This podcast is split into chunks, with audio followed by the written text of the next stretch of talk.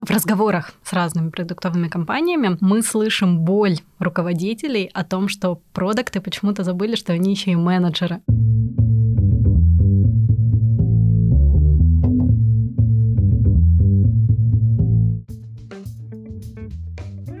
Привет! Я Оля Стратанович, и это 178 выпуск подкаста Make Sense. Вместе с гостями подкаста мы говорим о том, что играет важную роль при создании и развитии продуктов – Люди, идеи, деньги, инструменты и практики. И сегодня мой собеседник Юра Агеев. Мы поговорим про самые важные инсайты этого года из подкастов, обсудим, какие важные мысли можно почерпнуть из научной фантастики, исторических исследований и психологии. И еще поговорим о том, чем наша команда занималась в 2021 году и каким будет 2022 для Product Sense. Юра, привет. Привет. Ну что, расскажи, как 2021 год прошел для тебя? Как для ты можешь меня, его характеризовать? Для меня прекрасно прошел, если лично говорить. ну, в том плане, что это был такой год рефлексии, много о чем подумал, много чего узнал про себя, про мир, поэтому я считаю его крайне, крайне продуктивным. Крайне продуктивным это... С этой точки зрения. А с точки зрения работы не очень продуктивный, не очень. Но мы попозже об этом поговорим. Хорошо. По сравнению с 2020, как можешь сказать? Лучше, хуже, так же, по-другому. По-другому. Ну, это вообще интересно, если задуматься, опять же, да, вот с точки зрения какого-то развития, наверное, человека, меня. В 2020 мне исполнилось 30 лет. Ужасно. да, в, в этом году 31, и, ну, это интересно, что когда ты оборачиваешься, смотришь назад, кажется, что прошло столько времени, а потом понимаешь, что на самом деле вот этот год, который был последний конкретно, ну, например, 2021, он по плотности событий, не обязательно событий, связанных с работой, ну, вообще вот именно насыщенный, он ничуть не уступает всему тому времени, которое было до этого, а может быть даже и превосходит по отдельным аспектам. И поэтому в этом плане он был более насыщенный, чем 20-й, в плане инсайтов, в плане какого-то изучения нового. Слушай, ну ты знаешь, я тоже ловлю себя часто на мысли, что на самом деле вот прошел год, да, год назад мы сидели в примерно такой же студии, записывали примерно об этом же подкаст, да. только о другом годе.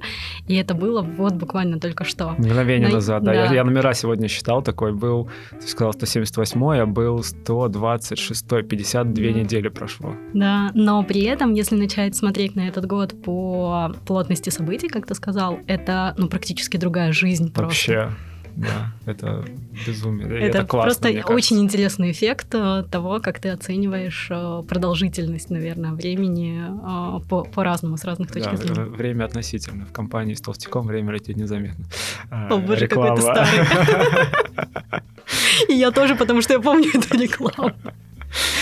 Хорошо. Ты упомянул уже инсайты. Да. Расскажи, наверное, сначала, откуда ты их черпаешь, откуда вообще появляются какие-то новые мысли, новые идеи, новые инсайты. А потом, наверное, подробнее поговорим о том, что тебе особенно запомнилось в этом году. Слушай, ну этот год был годом чтения. Вот О, прям... ты начал читать fiction. Это... Да, твоей подачи в том числе, да. Греет мне душу.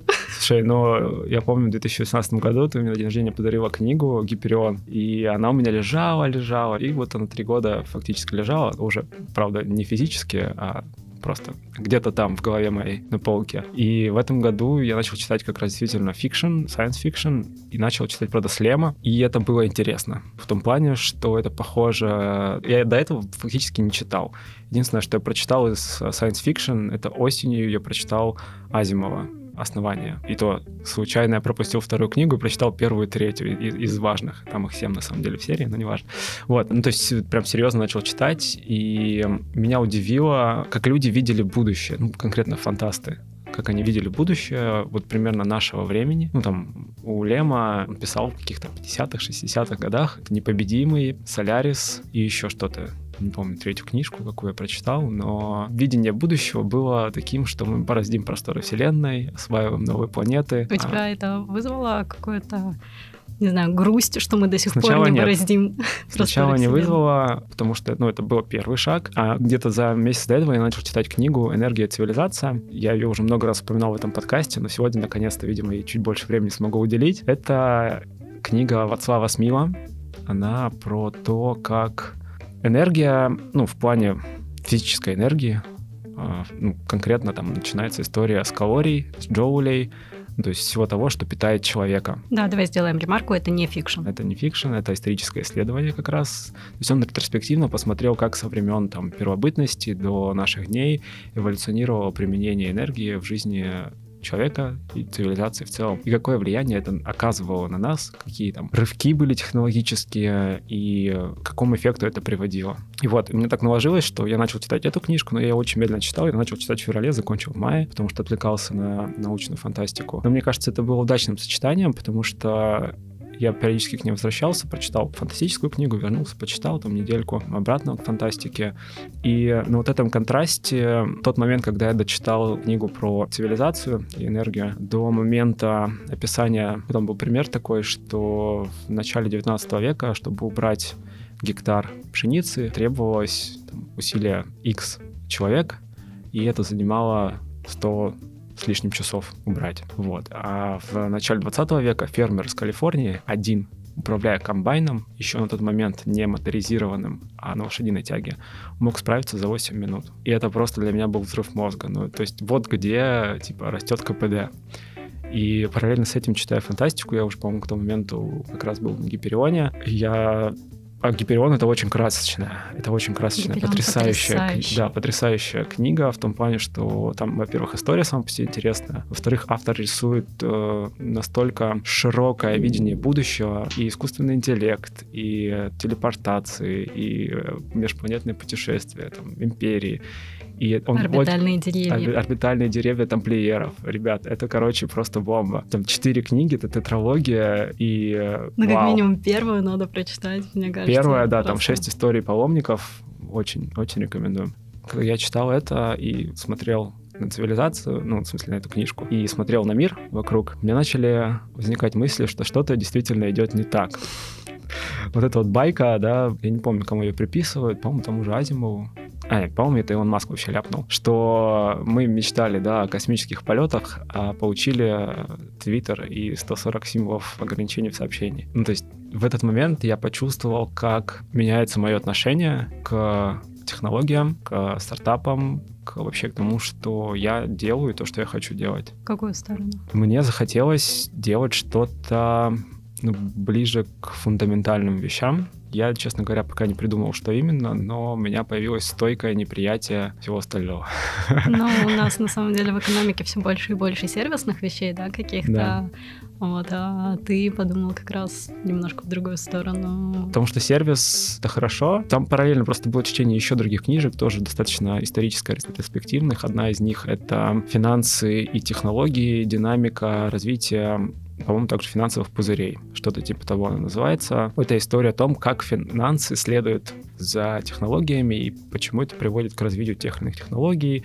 Описывались технологические революции, там, пять революций, паровая, потом а, двигатель внутреннего сгорания. Короче, вот все, все вот эти вот этапы, они описывались, и есть такая идея, что капитал действительно способствует развитию технологий, и это классно. С другой стороны, есть э, проблемка, что капитал может увести эти технологии немного не туда. Перегнуть палку, как, например, это было в начале 2000-х с Dotcom Bubble, пузырь доткомов, который просто рванул, и там много вопросов, и сейчас мы находимся в пузыре или не находимся. К сожалению, да, я пер- пер- перестал... Кажется, все время кричат. А я перестал читать новости вообще с сентября этого года. Я там в Фейсбуке уже полтора года не нахожусь, а сейчас ну, и новости даже не читаю, поэтому я немножко не в курсе, что там происходит.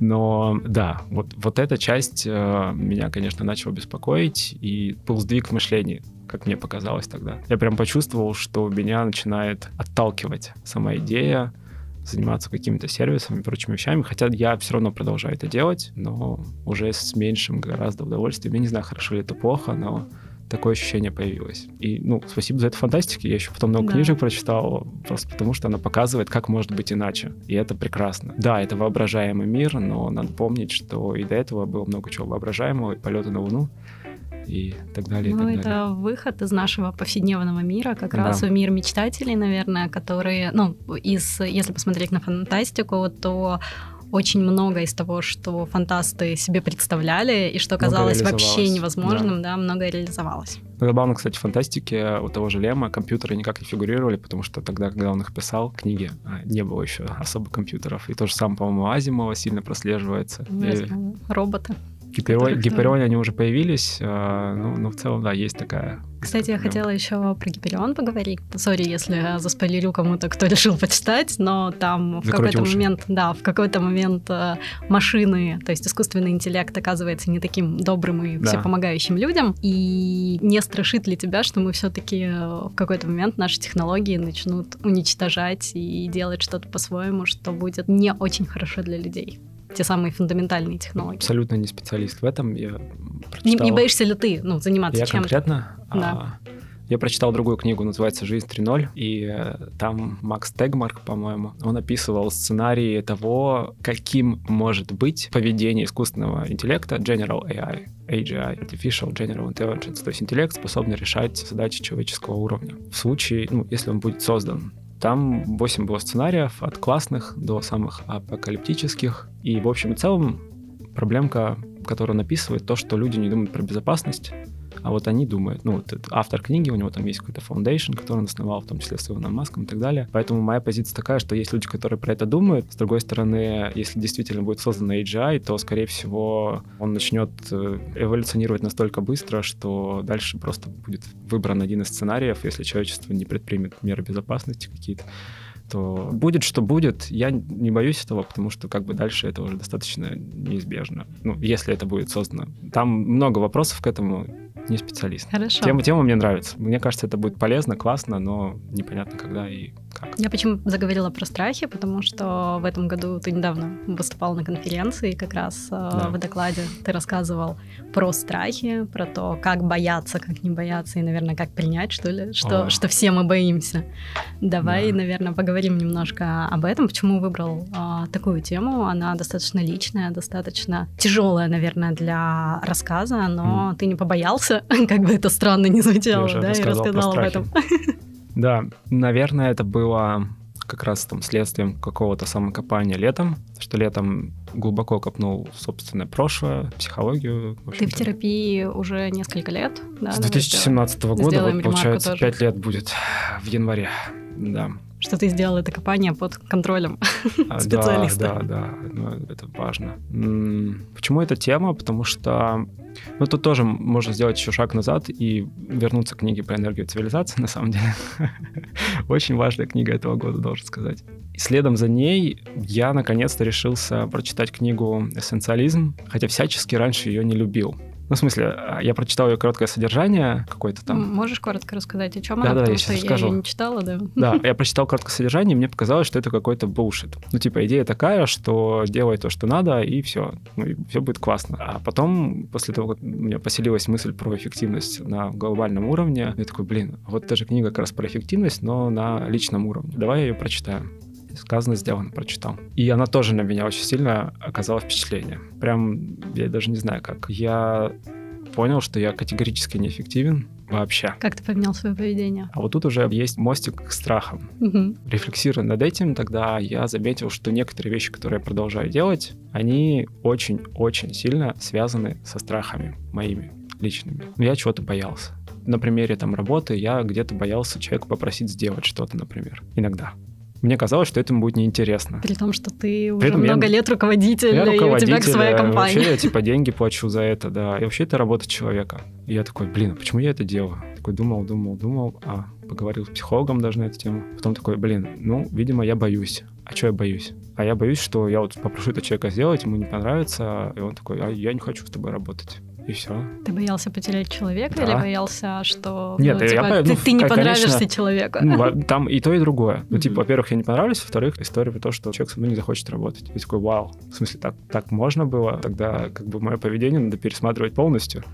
Ну, в смысле, если она вот в этом моменте строится на таком страхе, то о каком эффективном руководстве дальше может быть идти речь вообще? И я начал смотреть глубже, постепенно. А, и эта книга, в том числе, она про границы, ну, про твои личные границы, а, в том плане, что вот здесь ты можешь сказать, я не хочу этого делать, а вот это мне важно, вот это не важно.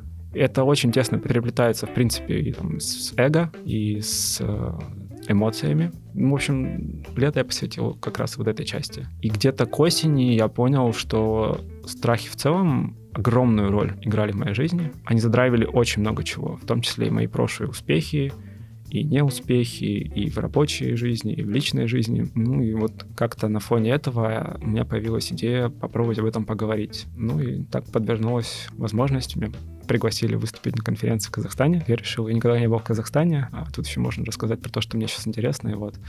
Но если вкратце говорить про саму идею того доклада, который был, и вообще, как я про это думаю сейчас, там, ну, можно начать, опять же, тоже не специалист, это личный опыт плюс чтение каких-то статей, но базово у нас э, есть э, по одной из категоризаций три вида страхов. Это страхи врожденные, страх умереть, например. Вообще все, что связано со смертью, конкретно именно от внешних причин, это как раз все врожденные страхи, плюс там у кого-то врожденный страх змеи, у кого-то врожденный страх высоты, темноты и так у далее. У пауков. Да, пауков. Есть страхи приобретенные, и они же социальные обычно. Это то, что мы с опытом своим получаем. И есть страхи экзистенциальные. Экзистенциальные — это вопрос, а смысл жизни-то вообще есть? Его нет, но вы держитесь. Вот, и так далее, так далее. И, ну, так как я, в принципе, с экзистенциальным я и так уже сколько лет борюсь, как и все, наверное. Особенно после 30. А, да, а с врожденными, ну да, я боюсь змей. Что тут поделать? Ну, у меня как бы есть причины для этого, видимо. Возможно, они были скорее у твоих предков, у тебя, наверное, уже не, вряд ли должны быть причины да, бояться да, змей. Да, но не, у меня были причины, это долгая история, но они неожиданно оказывались у меня за спиной постоянно в жизни и в детстве, и как бы это на меня большое впечатление оказало. Вот. Ну, соответственно, я решил, что окей, ну, с экзистенциальными работой так идет, и пусть. А с врожденными, ну, не хочу трогать змей пока. Поэтому социальные. Окей, социальные страхи. Ну, а здесь, а, опять же, можно посмотреть, как это пробрасывается дальше. То есть вот тот пример, который я привел конкретно с работой, да, это история про то, что, окей, меня покинут, я останусь один. Что происходит, когда человек остается один сейчас? Да, в принципе, сейчас ничего не происходит, он как бы может дальше продолжать себе жить, функционировать и так далее. А что происходило раньше? Да, ты оставался один. Одно из самых страшных наказаний в Древней Греции был астракизм. Это когда тебя выгоняли из города. Даже не смертная казнь. Тебя выгоняли, ты оставался один. И это было одним из самых страшнейших наказаний. Но я не знаю тогда, насколько это было сложно в выживании, но еще раньше, там, да, на пару десятков тысяч лет, это означало, что ты умрешь, ты один не выживешь. Ну и вот здесь можно схлопнуть эту цепочку, да, я тут попрошу это сделать, человек уйдет, все уйдут, а я останусь один, мне будет грустно и вообще, и я умру я упрощаю, но тем не менее. Слушай, ну тут даже ты, мне кажется, глубоко копаешь, но на самом деле, если говорить про приобретенные страхи, это же во многом те паттерны поведения, которые когда-то нам помогали, а потом начали мешать. Ну, наверное, это в том числе. В школе, да, если ты отказываешься помогать своим одноклассникам, то ты их никак не удержишь, да, у да. тебя нет а, никаких рычагов влияния, том, даже денег. В том да? числе, да, но как бы идея такая, что многие страхи, они прокидываются с уровня социального на уровень выживания, на уровень биологических страхов. Неосознанно, абсолютно. Это происходит в мгновение. Есть исследования, которые просто показывают, что человек реагирует... Ну, человека помещали в МРТ, показывали ему картинки котиков, и быстро пощелкивали картинки. В какой-то момент показывали тигра, но показывали таким образом, чтобы человек не успел увидеть. Меньше 200 миллисекунд. Это примерно скорость реакции человеческого глаза и осознания изображения. И человек спрашивали, ты видел тигра? Я не видел смотрит на МРТ, а там есть всплеск. Ну, то есть биологически организм успел увидеть и успел отреагировать. При том, что сознание... Сознания не, нет. Не... То есть тут как бы такая идея, что мы гораздо быстрее реагируем на самом деле. И э, просто в МРТ тебе деться некогда. Вокруг все гудит, может быть, ты еще пристегнут, потому что ты буйный. Но тем не менее. И вот, собственно, про страхи пока я на это смотрю примерно так. Понятно, что это не абсолют. Есть всегда оговорки какие-то, есть не такие глубинные моменты, но примерно так это я вижу. Ну и, соответственно, рассказывал про инструменты, которые помогают это преодолеть. Я думаю, потом их можем пошарить. Там несколько инструментов по преодолению страха отвержения, страха начать, а, страха провала, еще какого-то страха, и, собственно, инструмент, который помогает попробовать вытащить из себя все, чего ты боишься, и расположить это по шкале. Приоритизировать. Приоритизировать, да. Правда, без райса. А можно и с райсом попробовать, кому интересно. Вот. И понять вообще, чего ты боишься, хотя бы на рациональном уровне и попробовать с этим поработать. Вот, как-то так. Хорошо. Слушай, ну давай, наверное, про страхи закончим. Тема действительно серьезная. Просто посоветуем всем, да, посмотреть, если есть э, какие-то ограничения, которые вы видите в своей работе, в своей жизни. Да, про, зар- про зарплату, про отношения, про что угодно. Можно везде попробовать поискать. Мы при- привожим ссылку, там есть все материалы доклада, кроме видео, но все ссылки на все инструменты есть. Да, и потрясающая презентация с котиками. Давай тогда перейдем, раз мы уже затронули тему психологии, а, давай здесь еще поговорим немножко, что, может быть, какие-то выводы в этом году, которые сделал, или книги, которые прочитал, интересные, полезные, которые можешь поделиться? Ну, наверное, я бы рекомендовал послушать подкасты Тима Ферриса.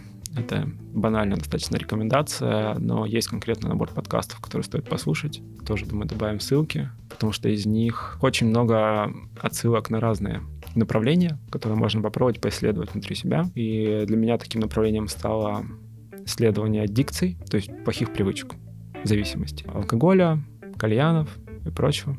И конкретно оттуда я попал на книгу, которая тоже на меня произвела просто огромнейшее впечатление. Я всем советую, особенно если вы в терапии. Это книга «Драма одаренного ребенка». Она очень хороша, да. Я по твоему совету ее прочитала тоже. Единственное, я, наверное, сделаю оговорку, потому что меня это прям возмущает.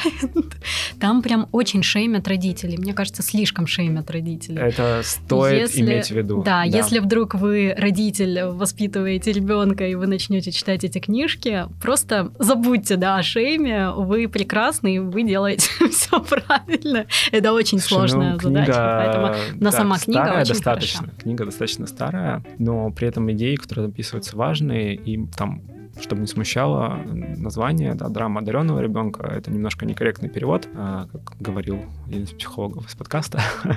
ну, типа в оригинале, на самом деле, она должна была называться «Заложники детства», а еще есть перевод «Драма чувствительного ребенка». То есть это история о том, как наше прошлое, как наше детство, какое влияние оказывает отношения с родителями, с окружающими на наше дальнейшее будущее. Это не является ответом на все вопросы, это точно, потому что это первое, о чем я подумал. Ну, типа, вот же оно, вот теперь я все понял, теперь я все знаю. Нет, это не так. Но как минимум это позволяет э, посмотреть на свое прошлое. Я после этого начал по некоторым направлениям просто сидеть и вспоминать ну, типа, прям сделал да. mind map огромный, по годам расписал, начиная от рождения, какие-то важные события, которые я помню, которых мне рассказывали, какие-то фотографии, и просто составил карту такую. Я для себя назвал это машиной времени, потому что ты можешь по ней прыгать, а, повыписывал отношения с людьми, с деньгами, например, потому что это тоже для меня больная тема, профессиональное развитие. И, в общем, по этой штуке путешествовал и смотрел, какие моменты, что в детстве происходило и как тогда я к этому относился, по моим воспоминаниям текущим, и как я отношусь к этому сейчас. И вот оказалось как раз то, о чем ты упоминала, про базовые установки. Очень хорошо можно появление некоторых проследить. То, как ты справился когда-то с э, кризисом, как это появилось, как это закрепилось и как это продолжает работать сейчас.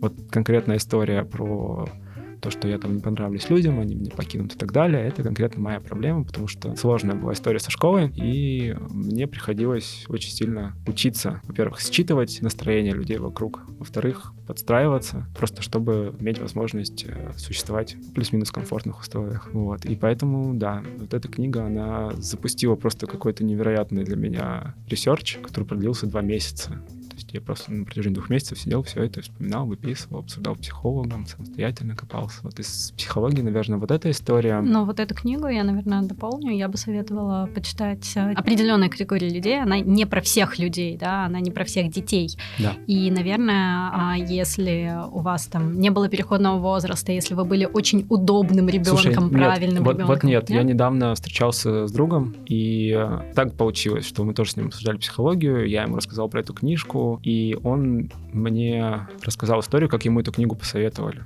После того, как он сказал, что у него было прекрасное детство, Прекрасное не значит. Ну, в смысле, Но, да, у меня тоже было прекрасное ну, детство. В том плане, что без всяких абьюзов, без всяких шеймов и прочего, и прочего. Но вот, и он этим поделился, ему посоветовали эту книгу, и он такой, о-о. Так подожди, я об этом и хотела сказать. Ну, то есть, как правило, это мой взгляд, да, это книга про детей, которые как раз очень удобные. У них не было там каких-то ужасных конфликтов с родителями. Ну, там некоторые э, эпизоды ужасно описываются, но, по сути, у меня было прекрасное детство. Я никогда не конфликтовала с родителями. У меня не было переходного возраста. Я всегда была удобным, классным ребенком, но в этом как раз и была проблема, mm. да, там ну, выражение часть, эмоций, да, в том, что да. ты начинаешь подстраиваться под людей, наверное, да. вот, там, вот для таких людей я бы точно посоветовала это. Там книгу. очень разный сценарий, все очень сильно зависит.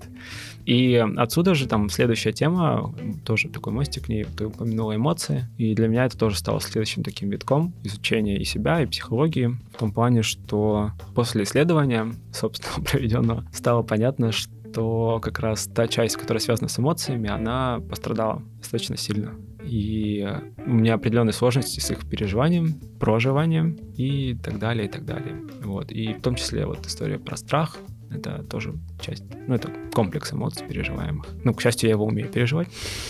Не всегда, но хотя бы в профессиональных отношениях я научился, а на уровне каких-то не знаю, привычек и прочего еще нет, но я работаю над этим. Это следующая часть исследования, которая сейчас в процессе, и тоже недавно был подкаст про это у нас это уже, думаю, потом чуть подробнее расскажу. Да, давай немножко попозже об этом поговорим. С эмоциями действительно очень сложно. Я вот недавно с удивлением узнала, что я не умею злиться на людей.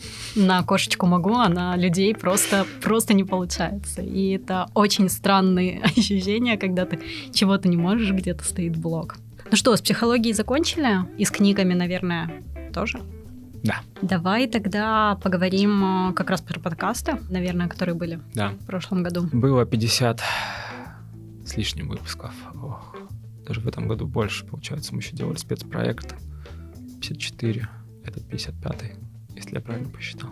Да, в прошлом году мы обсуждали 5, топ-5. В этом году я тоже попытался подготовиться, выбрать что-то. Это очень сложно выбирать, наверное, Оказывается, из, нет. из всех потрясающих подкастов. Да, их очень много, все не нравятся, но, знаешь, в этот раз мне даже выбирать не пришлось. Ты мне написала, типа, можно об этом поговорить? Я такой, а. И сел такой просто выписывать. И у меня в голове сразу всплыли люди, всплыли эпизоды, которых бы мне хотелось рассказать. И я считаю это прекрасно. Четыре, правда, на самом деле, СПО сразу же. Пятого потом я додумал. Да, вот. я вижу, он зачеркнут.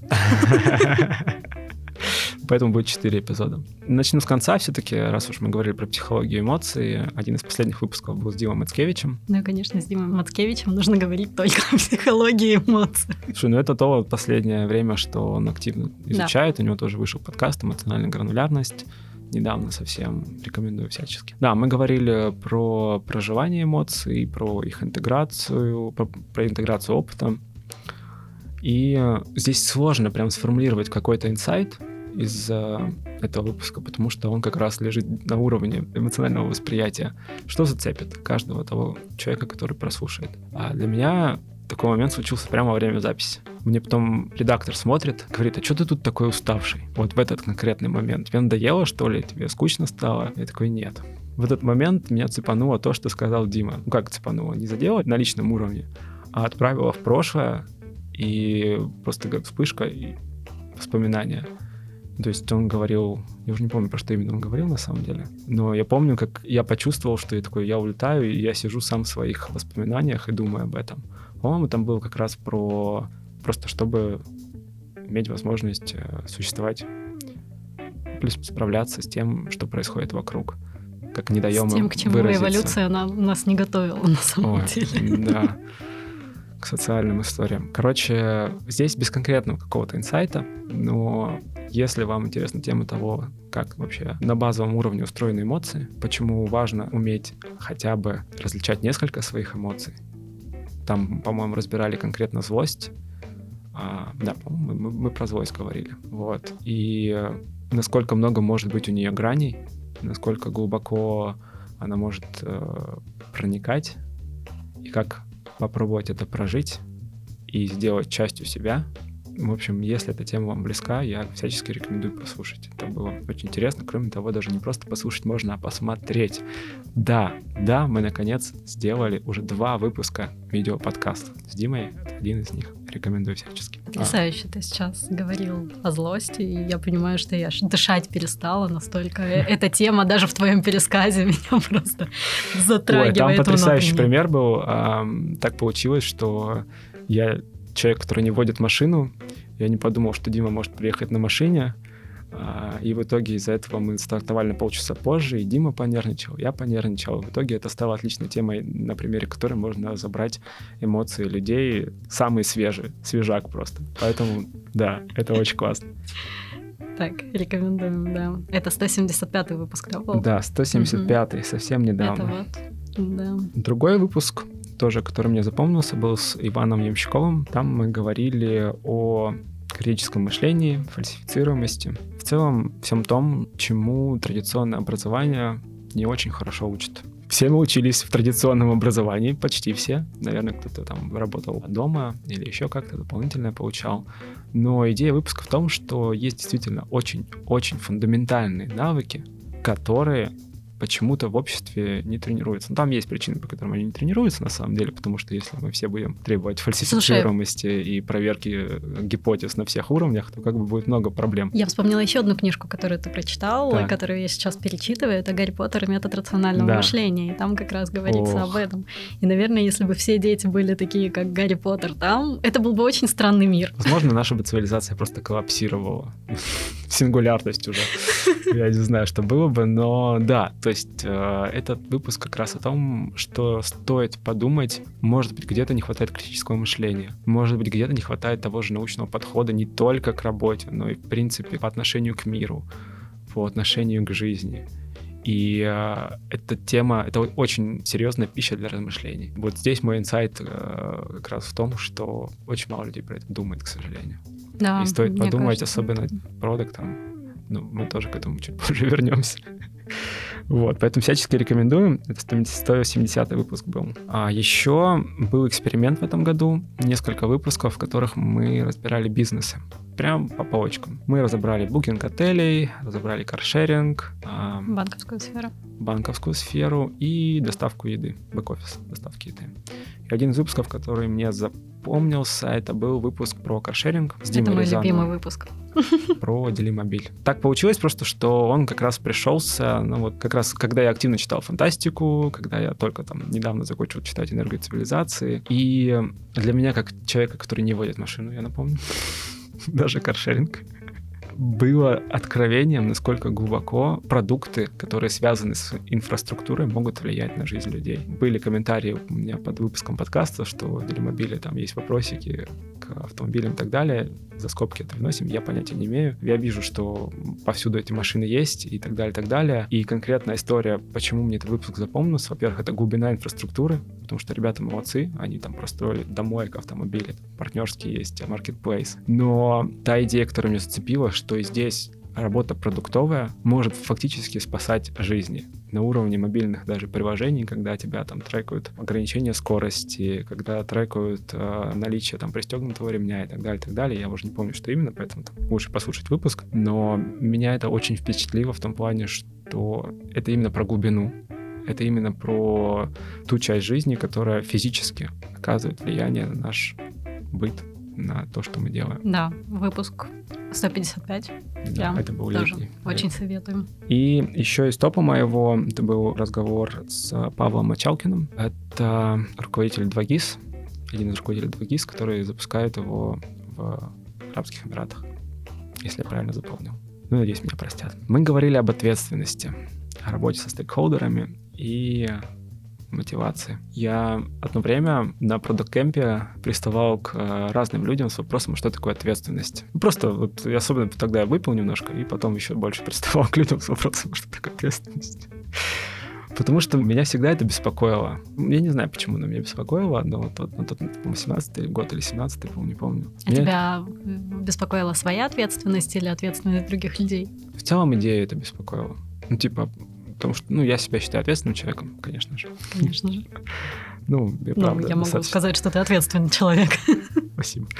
Вот. И, ну да, конечно же, я наблюдал за тем, что происходит вокруг, и, конечно, я видел, когда люди неответственные и так далее, и так далее. Мне сама идея была интересна, а что такое ответственность, почему она появляется. И мне кажется, в разговоре с Пашей он очень хорошо это сформулировал, что это на самом деле как бы ответственность это выдуманное слово. Что значит ответственность? Да, и есть даже выражение ответственность э, не дают, ответственность берут. берут.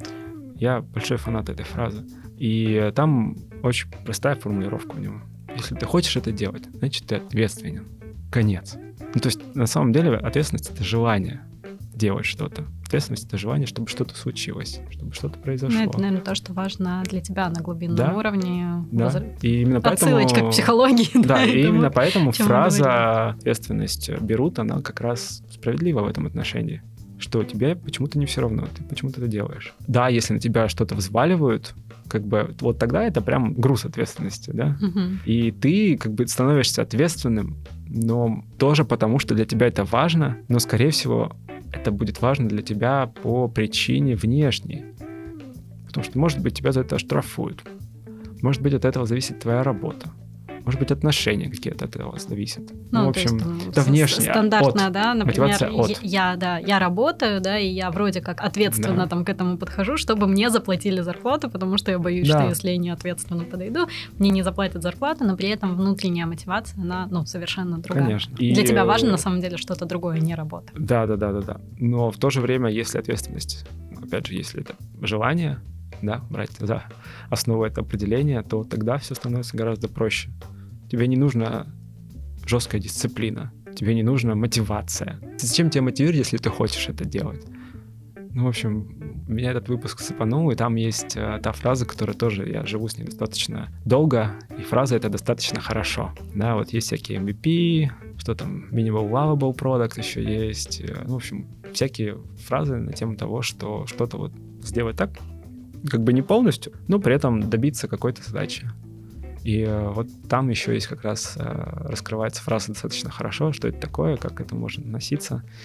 И если вы когда-нибудь себя находили в дилемме о том, когда стоит остановиться, что-то делать, опять вот рекомендую послушать, потому что фраза это, ну, для меня это компас, когда стоит что-то просто прекратить делать. Да, тогда советуем 141 выпуск. Да, добавим. Да. Все ссылки будут. А, слушай, ну вы еще в этом выпуске поговорили как раз о работе со стейкхолдером, и вообще этот выпуск, он немножко про менеджмент. Он сильно про менеджмент. Да. И это, наверное, как раз будет э, нашей точкой перехода к следующей теме. Да. А, давай вообще поговорим о конференции Product Sense. Следующая наша конференция в 2022 году будет как раз про менеджмент, о чем мы поговорим немножко потерянный позже. менеджмент. Про потерянный менеджмент, о чем мы, наверное, поговорим немножечко попозже. Сейчас давай поговорим про 2021 год, как он прошел для Product Sense, как для конференции, так и для компании. Угу. Какие новости? Ну, новость хорошая. Мы все-таки провели конференцию. Ура! Да, в апреле 2021 а, года. Гибридную. Прошли на низах с точки зрения ковида. Что такое гибридные конференции? Это Давай когда скажем. у тебя есть а, офлайн часть но она в соответствии со всеми ограничениями, которые есть в тот момент, с соблюдением норм и так далее, и так далее. И, в общем, ну, она получилась достаточно небольшой, там было 500 человек, этом площадка на полторы тысячи, то есть мы там с запасом а, и по пространству, и по прочим вещам прошли. И есть часть онлайн. Вот онлайн у нас в этот раз был впервые такой большой, было больше 450 человек, то есть суммарно почти тысяча у нас была на конференции. Ну, самая большая наша конференция, напомню, по-прежнему была 2019 год, 1100 человек офлайн. Мы все еще мечтаем, мечтаем ее перебить, но... Да. но пандемия нам все сильнее мешает. Да. Вот, конференция прошла, прошла, мне кажется, хорошо, получили позитивные отзывы. Было особенно приятно встречать там людей, которые еще в 2019 году проходили Product Mindset и говорили, что ребята про нашу команду, что спасибо, поменяли карьерную да. траекторию, и это было очень, очень здорово. Если вы нас слушаете, спасибо. Да. Это, это просто бальзам на душу, да. что курсы, которые мы сделали, помогли кому-то просто поменять свою жизнь, кому-то очень кардинально, кому-то как-то скорректировать, да, но это всегда очень приятно слышать, что вы не просто пришли, послушали и получили моральное удовольствие, но еще и практическое да, применение. Да, теперь уже пришли на конференцию как взрослый продукт. Вообще кайф. Потом, потом были курсы мы пытались снова их запустить и не запустили.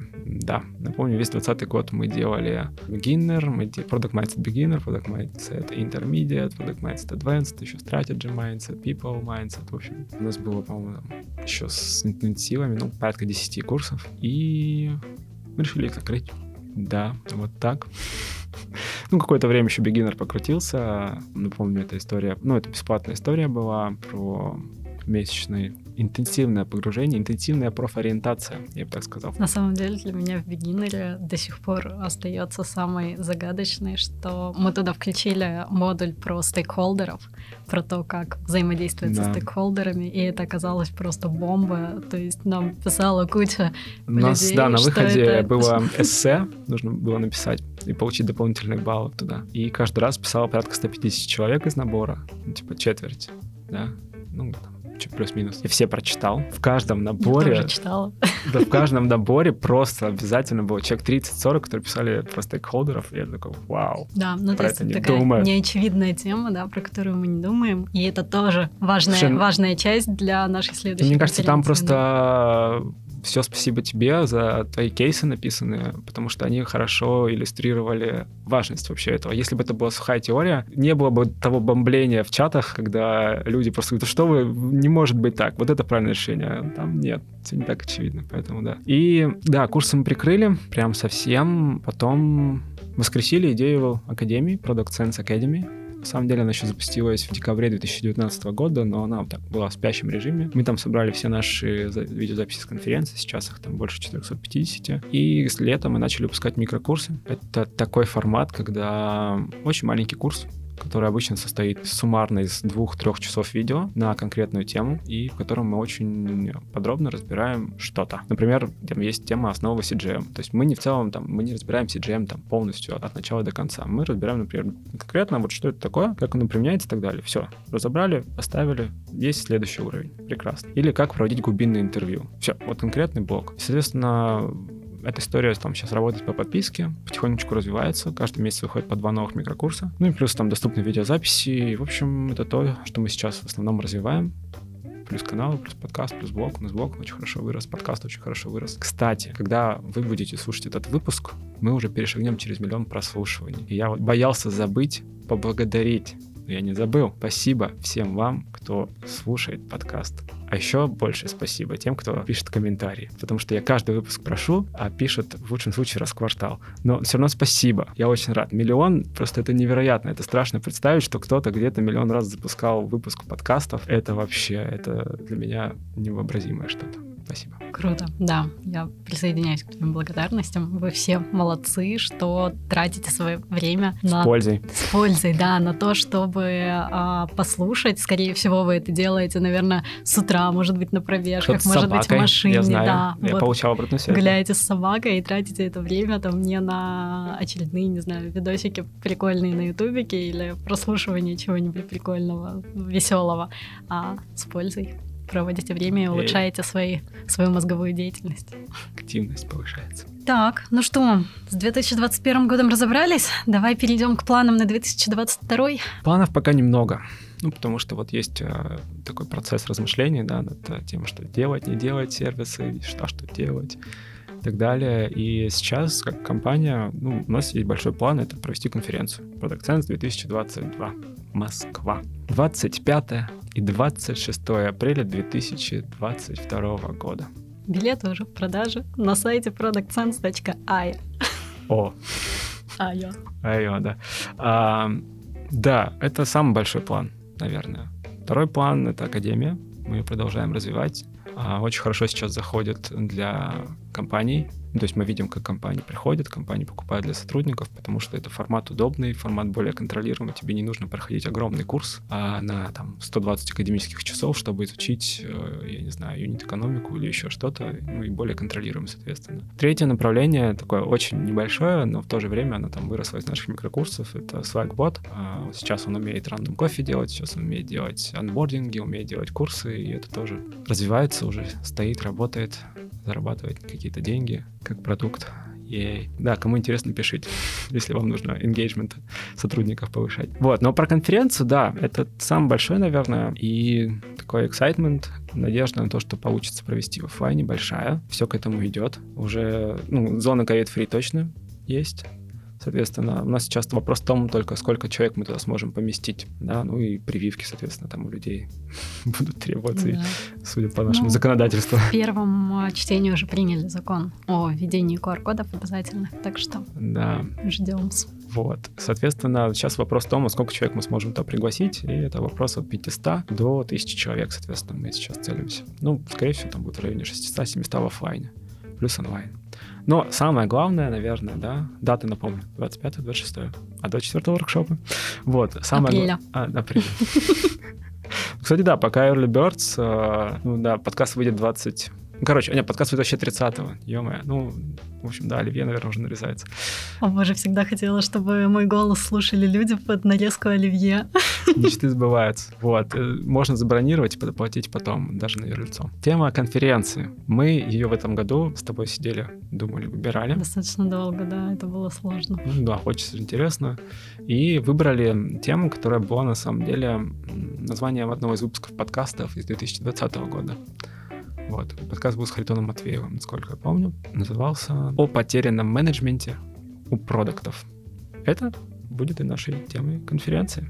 Давай, наверное, поговорим о том, что это значит? Давай. А, ну, на самом деле, мы действительно достаточно долго думали над темой. И почему эта тема пришла в голову? Наверное, не хочется каждый год говорить примерно об одном и том же, а в продукт-менеджменте не происходит каких-то революционных методов, фреймворков, идей. И говорить э, в очередной раз про именно продукт-менеджмент казалось не очень правильным, хотя у нас, естественно, будут доклады Они о... все будут про продукт-менеджмент, да. но все равно. Но именно про продуктовую да, часть, про исследование в очередной раз, про проектирование пользовательского опыта и так далее. И хотелось э, в разговорах с разными продуктовыми компаниями мы слышим боль руководителей о том, что продукты почему-то забыли, что они еще и менеджеры. Продукт. Менеджеры. Да. Забыли, что они не только продукты, но и менеджеры. Начали очень много времени уделять интервью с пользователями, проектированию пользовательского опыта, написанию задачек даже. Но почему-то забыли про то, что они еще менеджеры, руководители, да, управленцы. И вот немножко, наверное, больше мы хотим этому аспекту уделить внимание, хотя, естественно, мы не забудем ни про пользовательский опыт, ни про исследования КАЗДЕВы и тому подобное, но хочется поговорить, наверное, больше про управленческие навыки, про управление людьми, проектами, процессами, собой. Продуктом. Продуктом, естественно. Это призма, да, мне кажется, это хороший слово в данном случае, через который мы будем смотреть на продукт менеджмент. И э, мое отношение к этому, оно вот в том числе пересекается с подкастом, который я упоминал, э, с Ваней Ямщиковым, да, о фальсификации, фальсифицируемости как части научного подхода, критическом мышлении. А можно посмотреть на это как, когда мы учимся профессиональной деятельности, мы учимся не на ровном месте. У нас есть какие-то уже заложенные в нас знания, навыки, способности, предыдущий опыт, который помогает нам или мешает нам быть успешными в работе. Будь то это, опять же, да, общение с пользователями или построение экономики, бизнес-модели, работа со стратегией. Все это так или иначе пропускается через то, что мы уже знаем, через то, что мы умеем. И мне кажется, это можно даже назвать, вот у программистов есть э, слово стек, технологический стек, да, то есть набор технологий, на основе которых строится продукт. И то, о чем мы будем говорить, это в каком-то смысле стек управленца в продукте. Мы будем говорить о том же продукт-менеджменте, но через призму тех фундаментальных знаний, навыков, умений, опыта, которые необходимы, чтобы быть успешными в этой профессии, чтобы делать классные продукты, чтобы зарабатывать на этом деньги и приносить, конечно же, пользу пользователю. Я бегал как раз утром и думал над тем, что сегодня говорить, и я родил такую аналогию, что, ну, из опыта, опять же, ты можешь научиться очень хорошо бегать, быстро, далеко и так далее. И ты вот, например, захотел пробежать марафон или полумарафон. Ну, типа дистанция 21, полумарафон, марафон 42. Допустим, ты бежишь марафон. Если ты подготовился хорошо, ты его пробежишь. А если ты просто бегал, есть вероятность, что ты его не сможешь пробежать, потому что ты пропустил часть, которая называется ОФП. Общая физическая подготовка, которая в том числе работает с мышцами спины. И ты мог подготовить все, что угодно, но не спину А спины — это несущие мышцы там у нас. И Но, по сути, это же на самом деле тоже управление, да? Управление спин... мышцами спины, да, управление да, дыханием. развитие, да. Управление все, мышцами все ног, это... правильной ты, постановкой. Да, ты где-то на 30-м километре, несмотря на то, что ты можешь дальше бежать, у тебя ноги позволяют, дыхание позволяет, пульс позволяет, все позволяет. Тебе адски начинает болеть спина. И все ну, тебе приходится сходить с дистанции, потому что ты пропустил фундаментальную часть подготовки. И мне кажется, есть такие моменты, которые, ну, вот в текущем таком а, нашем рынке обучения продуктов, и в целом много продуктов вырастали из других сфер профессий, есть такие пробелы. Они позволяют бежать, но спринт — это не марафон. И вот мы тут попробуем как раз на конференции поговорить о тех вещах, которые помогут этот марафон добежать. Потрясающая аналогия. Круто. Ну что, давай еще раз скажем, что мы всех ждем на нашу конференцию 24 что это? Вот ты уже не помнишь дату конференции? 25-26 апреля. Да, все правильно. 24-го будет день 24 воркшопов. 24 будет день воркшоп. Да, воркшопы тоже постараемся интересные подготовить в этом году. Точно будет интересно. Они у нас всегда интересные. Классно. Ну что, а, действительно, спасибо, что послушали. Всем кто-то, наверное, будет слушать после Нового года, но, ребят, все равно всем... С наступающим или с наступившим, с наступившим Новым годом. Да, всем удачи, а, здоровья, фундаментальных знаний и вообще просто кайфуйте. Всем ну, потрясающего 2022 года. Да, и если вам понравился выпуск, вы знаете, что делать, да? Написать комментарий. Написать, пишите комментарии, а, оставляйте лайки, всех, где слушаете подкаст. Сделайте подарок Юре. Ой, да, и, в общем, это помогает большему количеству людей узнать о том, что он существует, в конце концов. По-другому это не работает. Так вот алгоритмы, продукты придумали. Все, пока-пока. Пока. -пока. пока.